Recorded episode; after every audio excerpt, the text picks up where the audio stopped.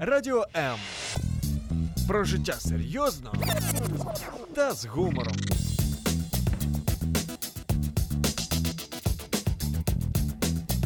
Радіо М.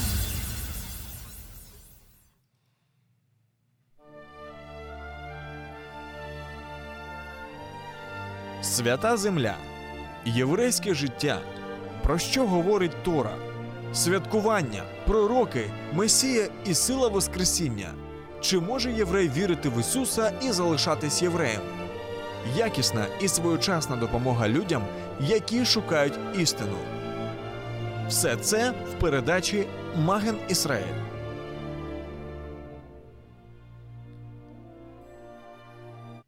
Шаббат шалом, и мы в одесской студии Радио М. И сегодня ваш ведущий Валентин Итан. И сегодня мы поговорим с нашим гостем Дмитрием Минкевичем, мессианским учителем из Израиля. Он приехал к нам в гости здесь учить в Еврейском библейском мессианском институте в городе Одессе. И поговорим мы с ним, как ни странно, о праздниках. Поговорим мы сегодня о Рошашана. Я хочу вас поздравить э, с еврейским Новым годом. Я хочу пожелать вам хорошего, сладкого Нового года. Ведь, как написано вот в Левит, 23 глава, 17 стих. э, И так, сейчас, секундочку. И написано, может, а, «И скажи сынам, из- 24 стих, простите, «И скажи сынам Израилевым, в седьмой месяц, первый день месяца, да будет у вас покой, праздник труп, священное собрание, никакой работы не работайте и приносите жертву Господу».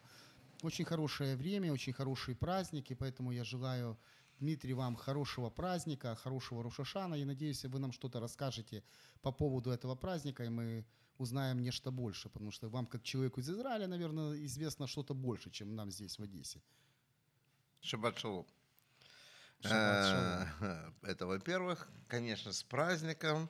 Только вы только что говорили о празднике труб, насколько я слышал чтение, да? Но поздравляли вы не с этим праздником, а с праздником Рош Хашана. Почему так? Ну, потому что вообще-то принято это же местописание. Вот на этом месте Писания базируется основание этого праздника. Говорят, что это вот именно это местописание для праздника Рошашана, поэтому я делаю все согласно традиции.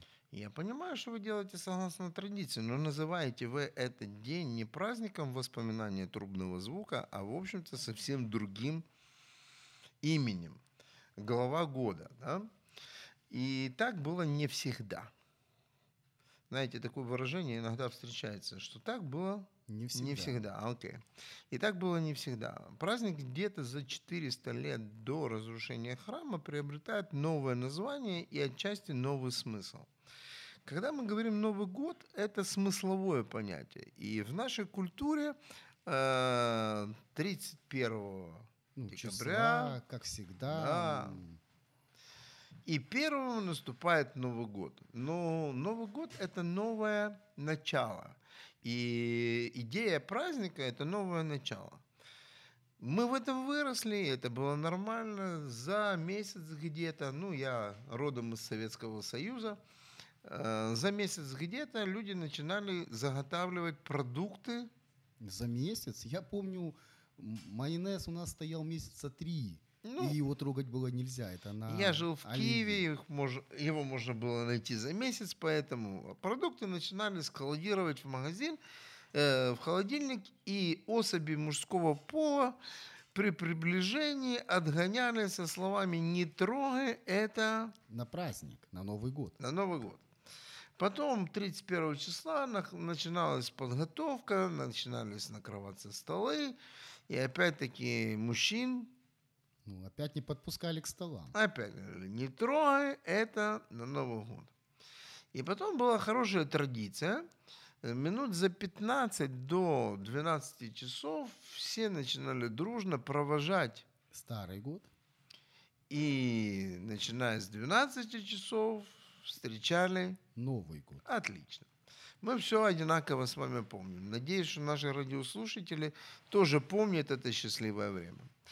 Итак, мы желали друг другу, чтобы все плохое и старое, оно осталось В прошлом году. А все новое к нам пришло в Новом новом году. году. Итак, Новый год – это идея нового начала.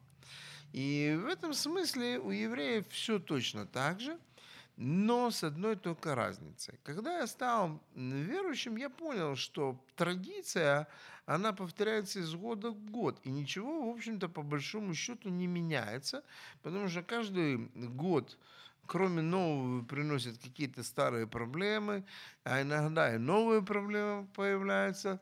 И когда наступает время попрощаться с годом, мы опять говорим то же самое. Пусть все плохое останется в здесь, году.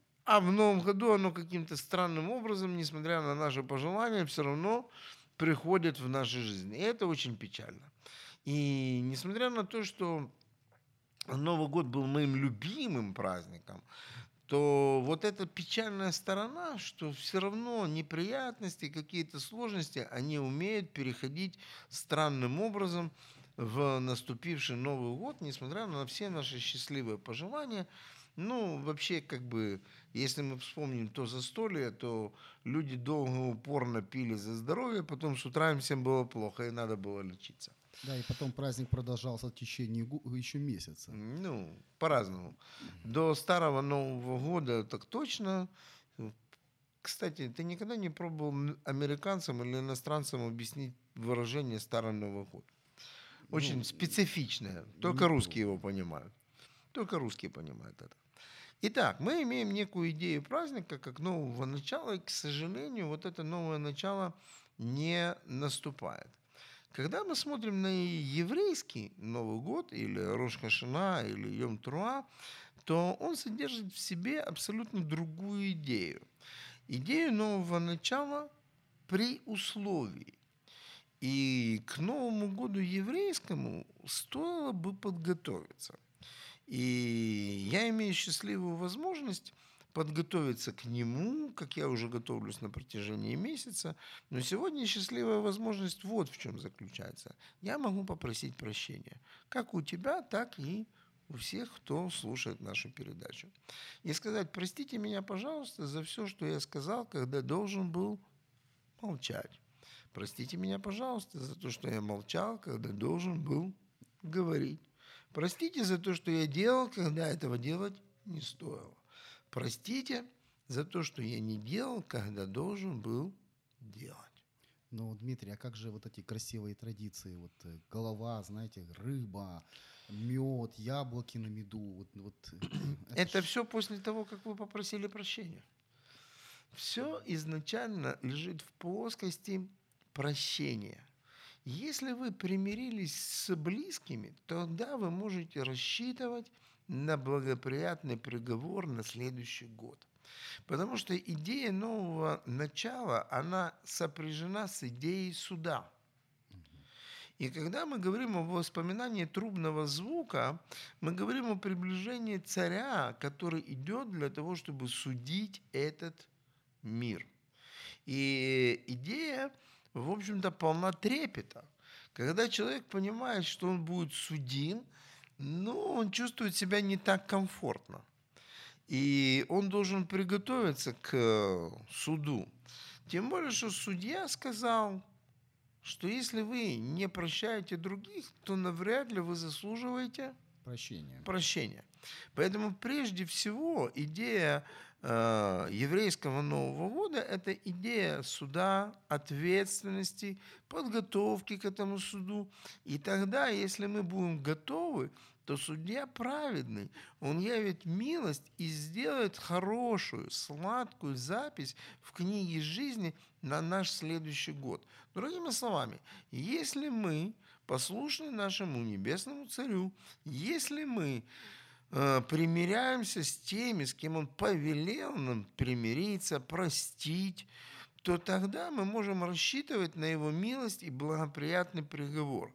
И это пожелание хорошей, сладкой записи на следующий год, оно имеет основание в нашем поведении. Но если мы не изменяемся, то, к сожалению, навряд ли будет меняться и наша жизнь. Поэтому идея Нового года, она прекрасна по своей сути, но это не пустое пожелание. Оно имеет достаточно серьезный фундамент в нашем поведении и нашем исправлении. И если мы не исправляем свою жизнь, если мы не смотрим за своей жизнью, то извините, мне очень печально говорить, но навряд ли наша жизнь будет меняться. Но я понимаю, потому что мы выросли в поколении, для которых традиция, знаете, в основном наша жизнь это ассимилиров... ну, ассимилированное еврейство. И для людей традиция, знаете, хава нагил это уже, это уже что-то значит. И поэтому вот то, что сейчас вы говорите, довольно интересно, потому что, опять же, Роша Шана это Новый год. Мгм. И ассоциация идет, конечно, с нашим Новым годом. Оливье, яблоки на меду. И вот именно вторая, вот эта половина, то, что стоит за этим, почему-то не видна. И в чем, э, в чем причина вообще? То есть как, почему это происходит? Почему традиция, скажем, заменяет внутреннее содержание? Ну, все достаточно просто. А, Любая религия, она имеет форму. И она, по сути, форма всегда удобна. Сделал это, поставил галочку, я это сделал, все отлично. Значит, у меня все правильно, все хорошо. Я сегодня, как вы заметили, не обсуждаю с вами традицию о том, как э, надо готовить рыбу фиш, или как есть голову, или о том, что должно присутствовать на столе, яблоки, мед, гранат. Я, в общем-то, люблю это, и я могу сказать, что я приехал в Одессу, я привез с собой пару новых гранатов этого года, этого урожая, уже в Израиле появились, и подарил э, э, Валентину Романовичу с тем, что он сказал, вот, чтобы у тебя было на твоем столе, в общем-то, часть праздника, которую, может быть, я не знал, сегодня можно купить в Одессе или нет. Я знаю, э, как это надо делать по форме, но меня больше всего интересует, не потеряли ли мы суть за формой. То есть в чем суть праздника? И если мы не начинаем готовиться к этому празднику и ходить друг к другу в гости, просить прощения, э, то, очевидно, мы потеряем то благословение, которое мы можем приоб- приобрести в случае того, что мы подготовились, изменились и входим в Новый год, уже ожидая благоприятного приговора от нашего Небесного Отца. Да, конечно, столько информации, надо немножко переварить ее. Но вы знаете, э, вот этот вопрос э, с прощением. Я вот тоже как бы не то что размышляю, я вижу в жизни, что в основном проблемы всегда в отношении людей. Люди, ну, все проблемы начинаются с отношений. Мгм. То есть есть проблема в отношениях, есть проблема в обществе, есть проблема в обществе, значит, есть проблема у каждого. То есть все взаимосвязано. И сам факт вот этого прощения – это довольно универсальный такой закон, что если мы имеем, хотим жить хорошо, значит, нам надо жить в мире со всеми.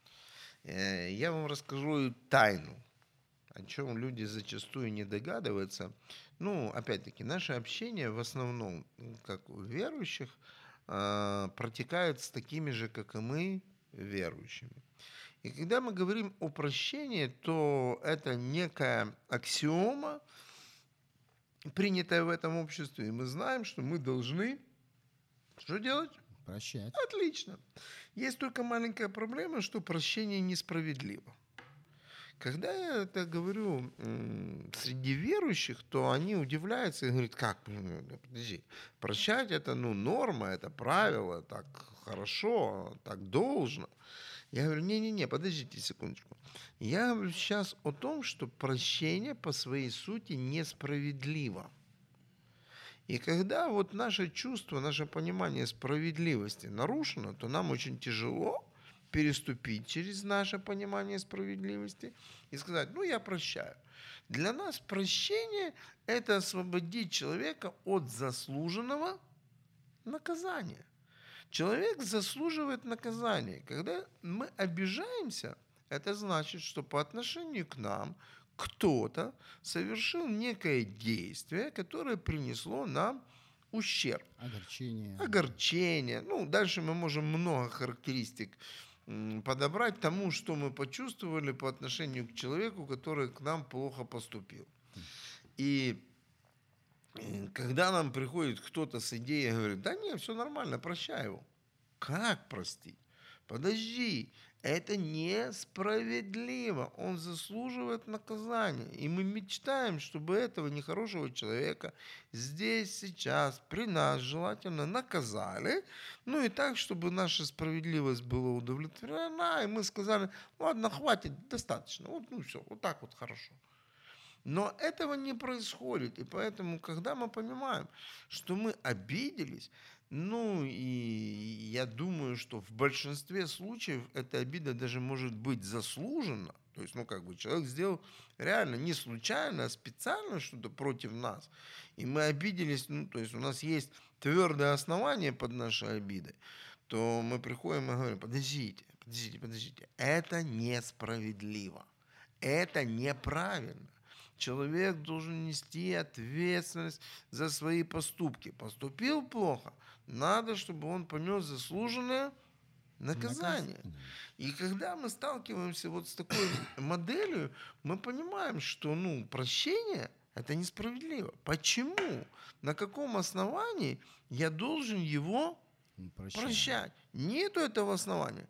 И хорошо, если еще люди просят у вас прощения. А если человек не попросил прощения, то я его не могу простить. Нет, это не совсем так. Или, если быть точным, совсем не так. Вопрос прощения моего, это нужен прежде всего мне. Я оказываю доброе дело самому себе. Потому что если я готовлюсь к суду и знаю, что я буду судим, и немного знаком с Писанием, то я должен знать, что суд без милости, не оказавшему милость. милости. О, так оказывается, если я не оказываю милость и ожидаю суда от Всевышнего, то не, если я не оказал милость, окажет ли он мне милость? Ну, я думаю, он поступает так, как поступаем мы. Ну, правильно. Значит, если я не оказал милость, то и мне не будет оказана милость. Но мы хотим, чтобы нам все-таки милость была оказана, а другие люди получили справедливое, по справедливости. Да, но так не работает, к сожалению. И когда я общаюсь с неверующими людьми и говорю о вопросах справедливости и о том, что человек, поступивший по отношению к вам, этот нехороший человек, должен понести заслуженное наказание, я нахожу очень быстро живой отклик у своей аудитории. И когда это происходит, я говорю, да, кстати, я хотел бы узнать, чисто случайно, а не делали ли вы в своей жизни чего-то такого, за что вам потом было неудобно, и вы просили прощения? прощения? Говорит, ну да, делали. Говорю, ну вы же помните, что вас прощать несправедливо. Если вы не прощаете, потому что это несправедливо, то и вы не заслуживаете прощения, потому что это также несправедливо. Но человек очень интересное существо. По отношению к себе он готов легко объяснить, почему он так поступил оправдать свое поведение, простить себя и даже забыть все гадости, которые он кому-то сделал. Ну да. Но если мне что-то, Но если это же мне... мой мозоль, это же мой любимый мозоль. Тогда здесь есть некая проблема несправедливости. Но помним, что приближается Рош Хашана, приближается день суда, приближается тот момент, когда меня будут судить. И здесь лучше мне оказывать милость всем, прощать всем, чтобы прийти к моменту, когда мы предстоим перед судьем праведным и говорим, послушай, я сделал все, как ты сказал. То есть я в правильном положении. Я, вправ... я, я, я понимаю, что я был неправ. И неправ я был в течение этого года не один и не два раза. Но я попросил прощения у всех, кого я обидел. И просил прощения даже у тех, кого не обидел. Я простил всех.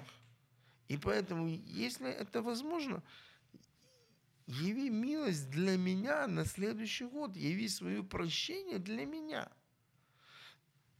Да, вот это как поется Авину Малкейну, Цидакова Хесед, да, но не по нашим делам. Не по, это точно. Когда мы будем судимы по нашим делам, это все плохо закончится. Да, Евина милость. Вопрос милости и Рош Ашана, я понимаю, они э, связаны. Вопрос Но- суда. Да, но мы вначале еще заметили, что мы говорим о двух разных названиях, Йом Труа и Рош Ашана. Да. Э, э, Вы сказали, что 400 лет назад, да, Нет, 400 лет до до разрушения храма. разрушения храма э- эти праздники, скажем, получил в другое название. Можно немножко здесь поподробнее? Интересно. Конечно, можно. Э, Для тех людей, которые являются верующими Брит Хадыша или Нового Завета, неплохо помнить молитву, молитву а, Авилу Малкейну, «Отче Наш. наш», где люди ставят себя в зависимость от собственного прощения. «Прости нам долги наши, как и мы прощаем Должникам нашим. должникам нашим». Вот эта вот зависимость от того, как мы поступаем, она присутствует в, за- э, в наших личных взаимоотношениях с Творцом. Поэтому лучше привести все дела на земле в порядок и тогда ожидать благоприятного исхода суда, чем м, надеяться на пустые пожелания, пусть все будет хорошо. То есть все будет хорошо, когда мы изменяемся. И это время, когда мы должны ходить друг к другу и просить прощения. Да, И- но мы немножко отошли от истории. Я помню, помню, я вернусь, не переживайте. Э, Я закончу одну мысль и начну другую. Хорошо. Так вот, э, здесь очень любопытный момент возникает. Когда вы начнете ходить к друзьям и вот произносить даже такую э, весьма формальную форму, то вы узнаете, что оказываются люди, которые действительно за что-то на вас Обидел. обиделись. И они поговорят с вами. И вы действительно попросите у них искреннее прощения за свои поступки. И они вас, по идее, должны в преддверии этого праздника простить, если и они ожидают, что Бог явит им свою милость. Возвращаясь к вопросу двух разных названий и двух разных смыслов. Э, Ну, прежде всего, нужно понимать, что еврейский календарь, он имеет аж четыре новых года. И тот Новый год, о котором мы говорим, он возвращает нас к моменту сотворения. И мы исчисляем года и перелистываем календарь, ну вот как раз э, в Рош-Хашана, тот день, который является главой года, и он привязан больше к астрономическим событиям. Э, Календарь наш очень хитрый, я бы сказал так, очень необычный, он не лунный и не солнечный.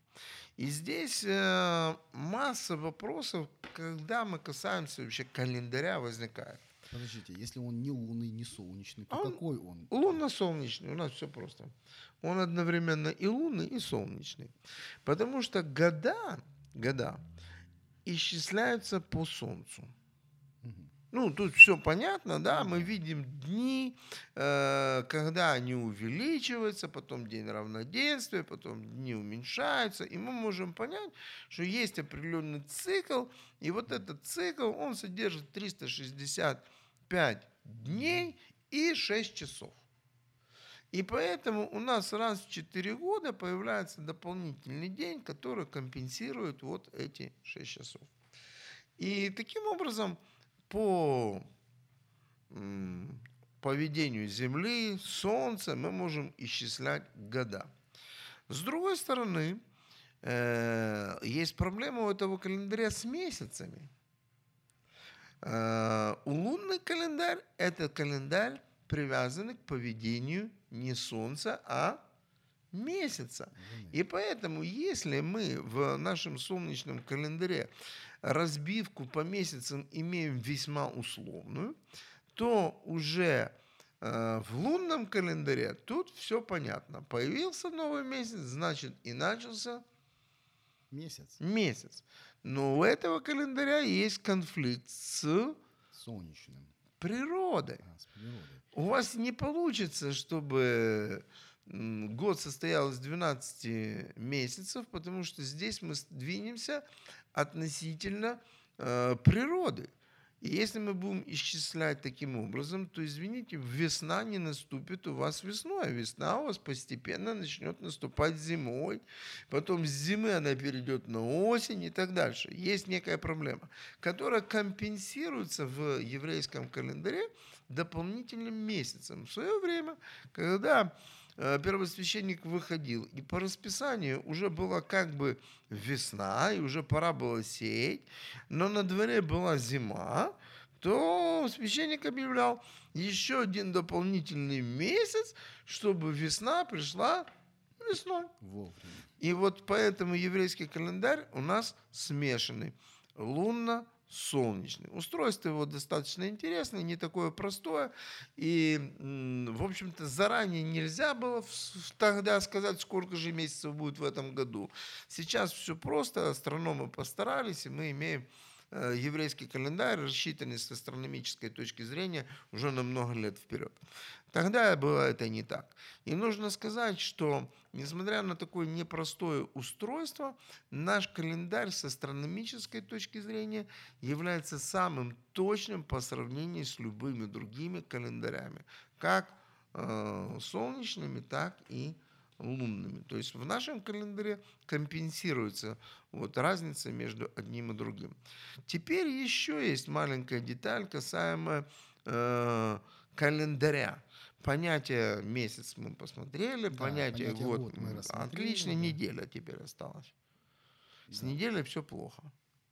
Почему? А потому что нету такого цикла, к которому мы можем привязаться. Если мы говорили о годе, то у нас есть определенный цикл, Солнце. природный, солнечный, да, который определяет на, для нас понятие года.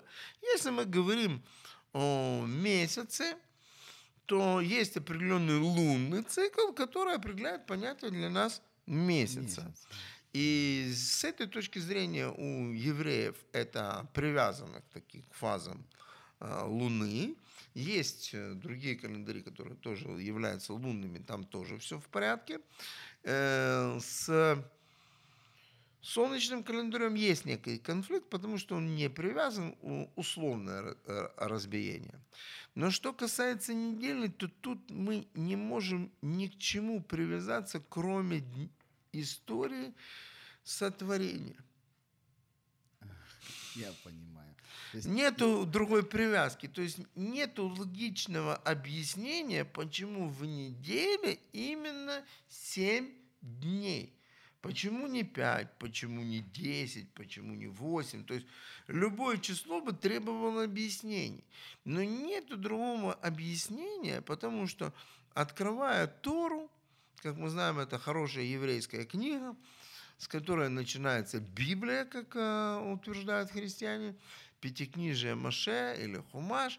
И в первой же э, главе начинается история о сотворении мира. И что Всевышний сотворил мир, все, что мы видим, за шесть дней, а в седьмой день он отдохнул.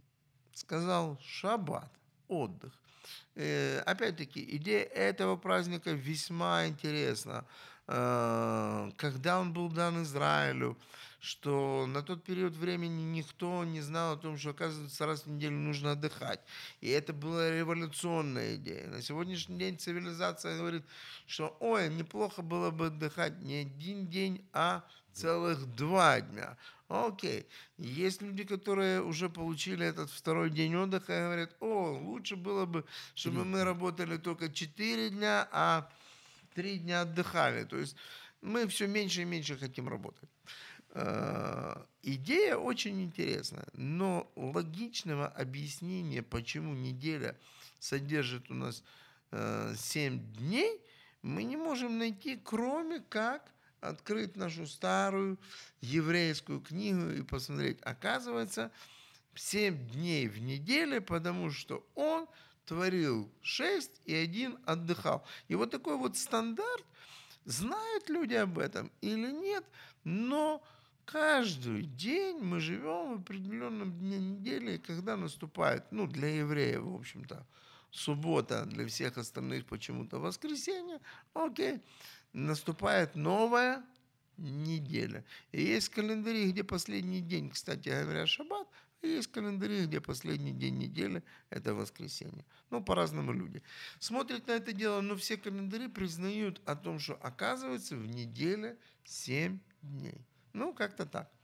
И когда мы смотрим на этот праздник, то одно из его названий – «Воспоминание трубного звука». Оказывается, была некая труба, которая звучала, и неплохо было бы помнить э, звук этой трубы, но, очевидно, сам звук мы не слышали, но хотя бы о событиях, которые тогда произошли, когда она звучала, неплохо было бы помнить. Ну да, ну вот опять же я хотел бы посмотреть на такое разночтение. Смотрите, мы видим, что в первый день седьмого месяца, да, угу. должен этот праздник происходить, и мы называем его вот Новый год. Хотя угу. первый месяц это Песах. И тут тоже проблема с календарем. Нет, никакой проблемы нету. Когда мы откроем книгу Исход или Шмот, то мы узнаем, что Всевышний обращается к своему народу и говорит, этот месяц будет первым. Будет, это значит, он с этого момента стал первым, а до этого он первым, соответственно, не был. До этого мы привязываемся к солнечному календарю. До этого мы привязываемся к моменту сотворения и переворачиваем э, свой календарь как раз в Новый год от сотворения, где мы считаем года от сотворения. И считается, что Йом-Труа – это тот день, когда Всевышний сотворил мир, и считается, что в этот же день он будет судить мир – Потому что когда мы говорим о сотворении, опять рождается, в общем-то, весьма интересная идея. Это идея Творца и творения. Творец имеет цель для своего творения, соответственно, творение должно соответствовать своей цели. И если творение не соответствует своей цели, извините, Творец вправе судить свое творения. И поэтому, в общем-то, идея суда, она и заключается в этом празднике. И поэтому мы говорим о том, что в этот день он сотворил, он будет судим. Поэтому в этот день к этому дню мы стараемся привести все свои дела в порядок. Все вот как бы привязано, опять-таки, не случайно к нашей книжке под названием Тора, которая повествует нам, как был сотворен мир и что, в общем-то, нас будет ожидать в будущем. С другой стороны, есть некие события, которые произошли в истории нашего народа, э, которые мы должны помнить, потому что это воспоминание трубного звука, воспоминание трубы, которая звучала в определенный момент нашей истории. И Всевышний э, говорит о том, что у вас есть праздник, да, когда-то это был первый месяц, сейчас это седьмой месяц, первый день седьмого месяца, э, когда мы должны вспоминать звуки трубы. И отличный вопрос для нашей аудитории. О какой трубе идет речь? Ну да, мы можем сказать о шафаре. Был шафар, который звучал, что-то происходило. И, в общем-то, Всевышний говорит, неплохо было бы знать, что происходило. Да, потому что если мы посмотрим вообще в ту же книгу Тору, и мы увидим, что первый раз шафарта прозвучал во время Синайского откровения, то есть когда э, Бог э, призвал свой народ, и мы помним это событие, когда Моисей сходил, и раздался звук трубы, и ну там понятно, но здесь, здесь откуда труба взялась? Э, я бы сказал, извини, меня Синайское откровение хорошее выражение, но не совсем соответствует тексту Торы, потому что законы, которые получает э, наш народ, он начинает получать их в Египте, куда их отнести к египетскому откровению. Но празднование э, Пейсаха заповеди получены были в Египте, первый э, Пейсах мы проводим в Египте. Дальше мы видим, что по дороге к Синаю мы получаем заповеди, законы, постановления на, э, на пути. И даже было одно место определено на этом пути, это место Мера называется – да, где источник с горькой водой, и там Всевышний дал заповеди, законы, и там испытал свой народ, это 15 глава книги Исход или Шмот. Э, И уже подходя к Синаю, они имеют определенный свод правил, законов, постановлений. И поэтому хорошее выражение Да, Синайское откровение, но они немножко раньше получили Даже эти... Заповедь о шаббате там немножко раньше. Да, конечно, безусловно. Они получают по дороге заповедь о шаббате. И опять, все у нас иногда в голове сводится к декалогу Маше или к десяти заповедям Маше, но опять стоит прочитать, что написано в 20 главе, но потом идет 21 глава, 22 глава, 23 глава, и мы там видим целый свод правил, постановлений, которые касаются устройства э, и жизни вот этого народа. Поэтому 10 заповедей, в общем-то, это не совсем э, точное количество заповедей, которое включало в себя книга Завета, на основании которой был заключен завет э, с Всевышним у израильского народа. Это событие 24 главы, где читается книга Завета.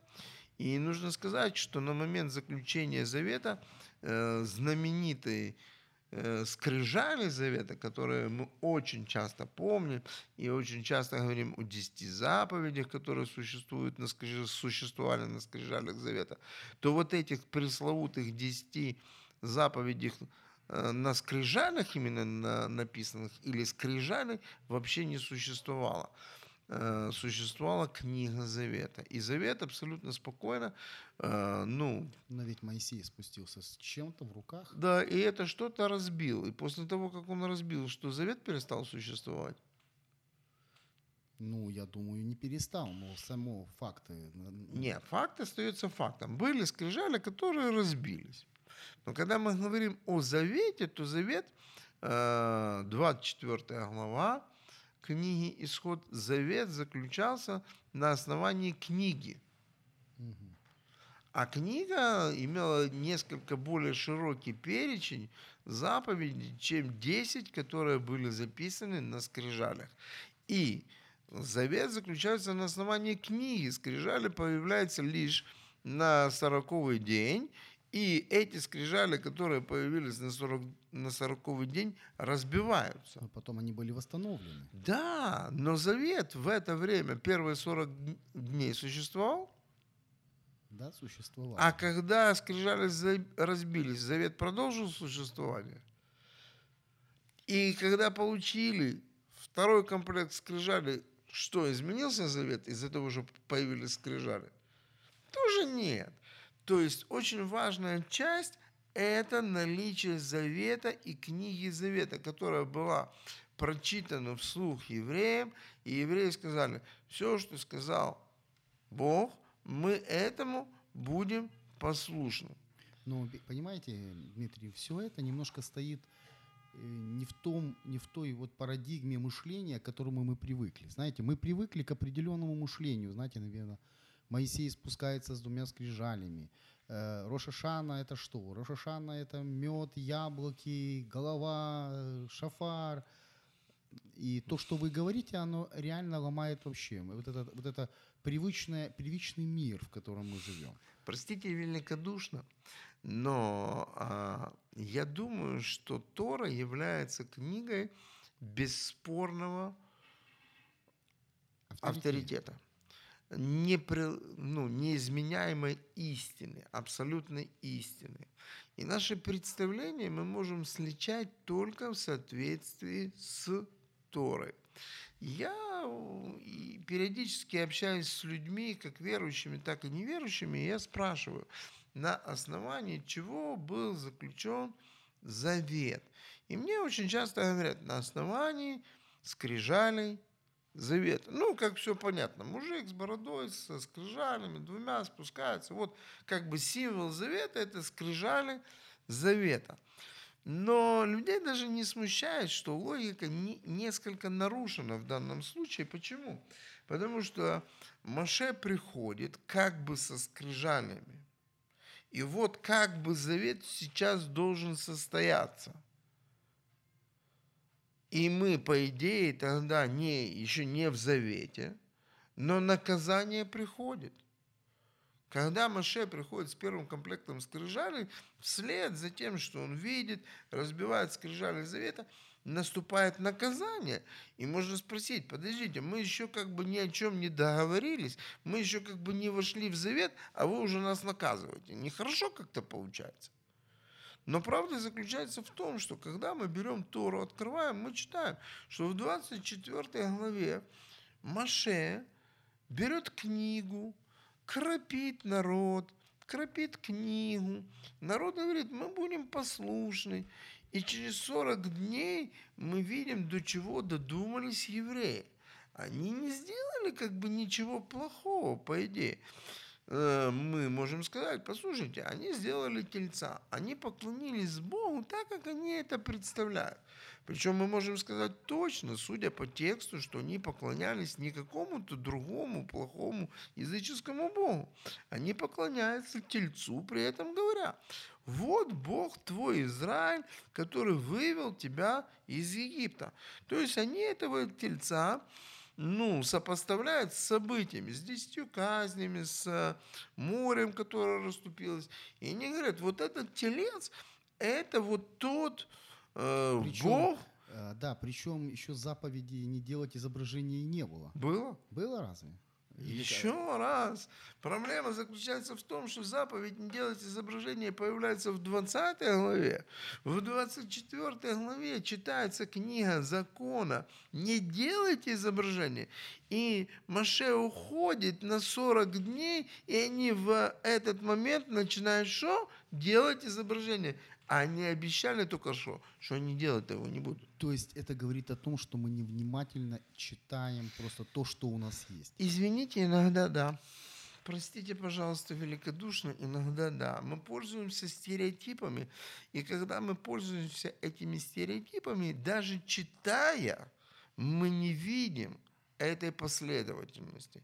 Мы не видим, что, оказывается, сначала появляется книга, сначала появляется согласие исполнять требования этой книги, и что через 40 дней люди, которые пообещали только что, что они будут подчиняться этой книге, сотворили тельца. Я говорю, опять-таки, никто не хотел ничего плохого. Никто не собирался э, поклоняться иному Богу. Все говорили, это тот Бог, который вывел тебя. Это не какой-то другой. И он хороший, он дорогой, он золотой. То есть люди не пожалели. Да, это мы отдали самое дорогое, что у нас было. Сто процентов. Женщины отдали свои украшения. Сто процентов. Послушайте, мы хотели от души, по-настоящему. Мы вот так вот хотели почтить его, вот так мы хотели поклониться ему. И мы отдали самое дорогое, золотое, сделали здоровую штуку золотую. И он оказался недоволен. Он оказался недоволен, на Израиль приходит наказание, три тысячи человек тут же зарезали. Ну, потом еще некоторое количество людей умирает от того, что они пьют воду с э, этим э, истолченным тельцом. Ну, неприглядная картина. И эта картина должна была научить бы людей чему-то. Но нет. Э, Мы часто и густо слышим от людей, главное, чтобы Бог был В сердце. в сердце, в душе. Главное, то есть мы знаем, что главное. Мы знаем, как правильно. И этих людей я всегда спрашиваю, скажите, пожалуйста, сможете ли вы тому, кто все сотворил, объяснить, что главное – это то, что вы себе решили. Не то, что он сказал в своем слове, а то, что вы себе придумали, что является главным. Он говорит, не сотвори себе кумира никакого изображения. Он сказал в своем слове, что непонятного. Причем он говорит, «Э, послушайте, для того, чтобы было все понятно, что значит никакого, не делай себе кумира и никакого изображения. Того, что на небе вверху, того, что на земле внизу, и что в воде ниже земли. Не поклоняйся им и не служи им, ибо я Господь, Бог твой ревнитель, наказывающий детей за вину отцов до третьего, четвертого рода, ненавидящих меня. Он говорит, послушайте, не делайте так, потому что так делают люди, которые ненавидят меня. Но мы видим общество, которое говорит, а мы его любим, но сделаем изображение. Мы его любим, но мы потратим свои деньги, сделаем золотого тельца, несмотря на то, что он сказал, не делайте. А потом попробуем объяснить, что так правильно. Потом попробуем объяснить, что мы ничего плохого не имели в виду. Но при этом мы нарушаем его заповеди. Вот здесь выступает ответственность. Э, Но все-таки вернемся к нашему шафару, к нашему трубному звуку. Откуда взялся шафар, если ну, не, ну, мы не можем понять, от, откуда вот этот день напоминания о трубном звуке. И если мы поняли, что первый раз он звучал во время Синая, да, вот когда Моисей подымался и был голос шафара становился все сильнее и сильнее, то откуда здесь, в Рошашана, в Йом-Труа появился шафар? Запомните, в еврейские праздники попадают иногда не в те дни, когда они были. Мы вспоминаем события, которые были не в этот день. Просто, в общем-то, мы вспоминаем события того шафара, который звучал на, на горе Хариф или на горе Синай э, во время этих событий, о которых мы сегодня говорили. И Всевышний сказал, что во время протяжного трубного звука они могут взойти на гору. Я не представляю, в общем-то, этой картины. Я думаю, что людям тяжеловато представить, как эта гора э, вся дымилась, э, облако, гром, молнии. Ну, в общем-то, ну, Ну да, даже говорят, что физически там все поменялось. Люди начали видеть звуки и слышать цвета, то есть пришла реальность какая-то непонятная, Непонятно. сверхъестественность. точно сверхъестественно. Мы не будем сейчас вдаваться в подробности, кто что говорит о том, что там было, потому что навряд ли э, мы Кто видели говорит, там был, очевидцев. да. Но мы понимаем, что, судя по тексту, что-то необычное там происходит. И люди говорят, послушай, Маше, наверное, ты сходи, а мы тебя здесь подождем. Но когда мы читаем э, об этих событиях, то мы видим, э, вот что. «А вы будете у меня царством, священником и народом святым». Вот слова, которые ты скажешь сынам Израилем. Это книга Исход, 19 глава, 6 стих. Всевышний говорит, что весь Израиль должен быть царством, Священников. народом святым, которых он взял в удел. Э, то есть здесь нет разделения а, на священников, левитов и народ. И здесь есть некое желание Творца, чтобы весь Израиль был священником или весь Израиль служил ему. И вы знаете, как странно выглядит священник, который не хочет встретиться с тем, кому он, по идее, должен служить. Ну как, почему? Ну вот книга пророка Иона, и услышал Иона голос, слово Господа и убежал. Ну да, бывает такое. Но а, Всевышний желает, чтобы те, кто служит ему, встречались Ну, конечно, встречались с ним с лично. ним. Но мы видим Израиль, который призван быть священниками, и при этом говорит, ты сходи, нам передашь.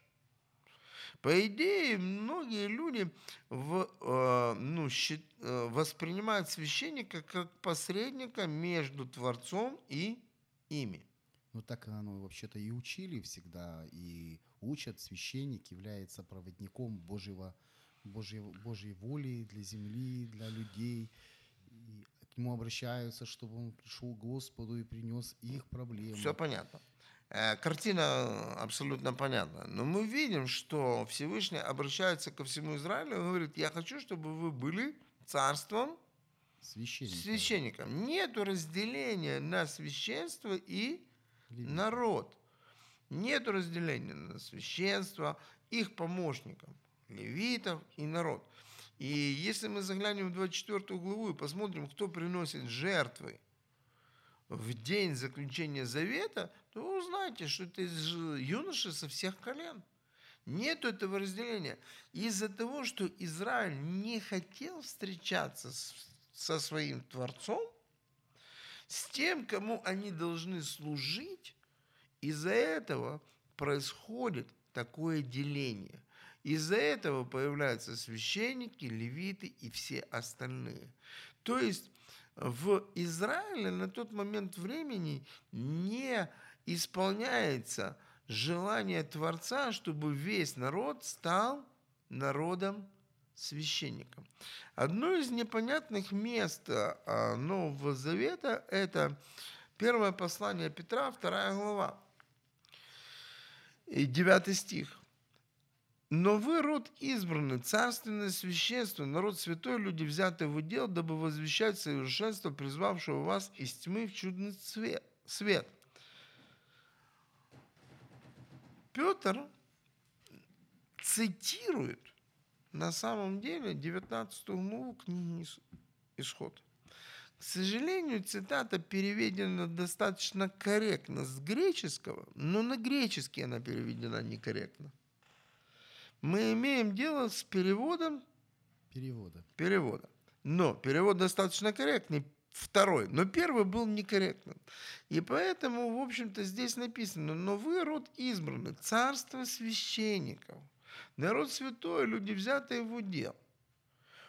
Здесь Петр обращается уже к верующим Брит Хадаша и говорит, вы стали царством священников – в вас исполнилось вот это желание Творца, чтобы весь его народ был священником, чтобы весь его народ священнодействовал.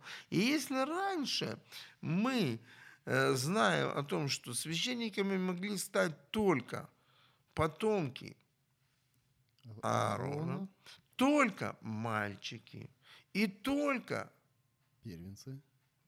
Не имеющие порока, А, не имеющие порока, да. то сейчас картина несколько другая, ну, судя по тексту. Потому что он обращается ко всем верующим Нового Завета, причем ут- уточняя, некогда не народ, а ныне народ Божий, некогда не помилованы, а ныне помилованы. Если раньше вы не могли стать священником, какое бы откровение, понимание вы не имели, вы не могли. Если вы не потомок Аарона, вообще не о чем разговаривать. Если вы потомок Аарона, но девочка, извините, не о чем разговаривать. Если вы имеете порог, не о чем разговаривать. Так я считаю, я должен, я хочу, я желаю, я вообще имею откровение. Да никого это не интересует. Не соответствуешь условиям, до свидания. То на сегодняшний день перечень священников несколько расширен на всех верующих Бритхадаша. И нужно понимать, что если вы священник, то вы должны священно действовать. И прежде всего э, ответственность священника была поощрять народ приходить к своему Творцу. Прежде всего, священник должен был открыть путь к Всевышнему. Прежде всего, они понуждали народ ходить в храм. Прежде всего, они толковали закон Творца для всех остальных. Это была задача священников. И на сегодняшний день, находясь в Новом Завете, мы тоже стали такими проводниками Его света. Дмитрий, я хочу сказать, что большое спасибо. Очень хорошая тема, и мы не можем просто остановиться, но время эфира имеет свои ограничения. Мы говорим до свидания всем, благодарим вас за ваше хорошее интервью. И с вами была студия Радио М из Одессы. До скорой встречи на следующей неделе. Шаббат шалом. Шаббат шалом. Якщо вас зацікавила тема передачі, або у вас виникло запитання до гостя, пишіть нам radio.m.ua Радіо М. Про життя серйозно та з гумором.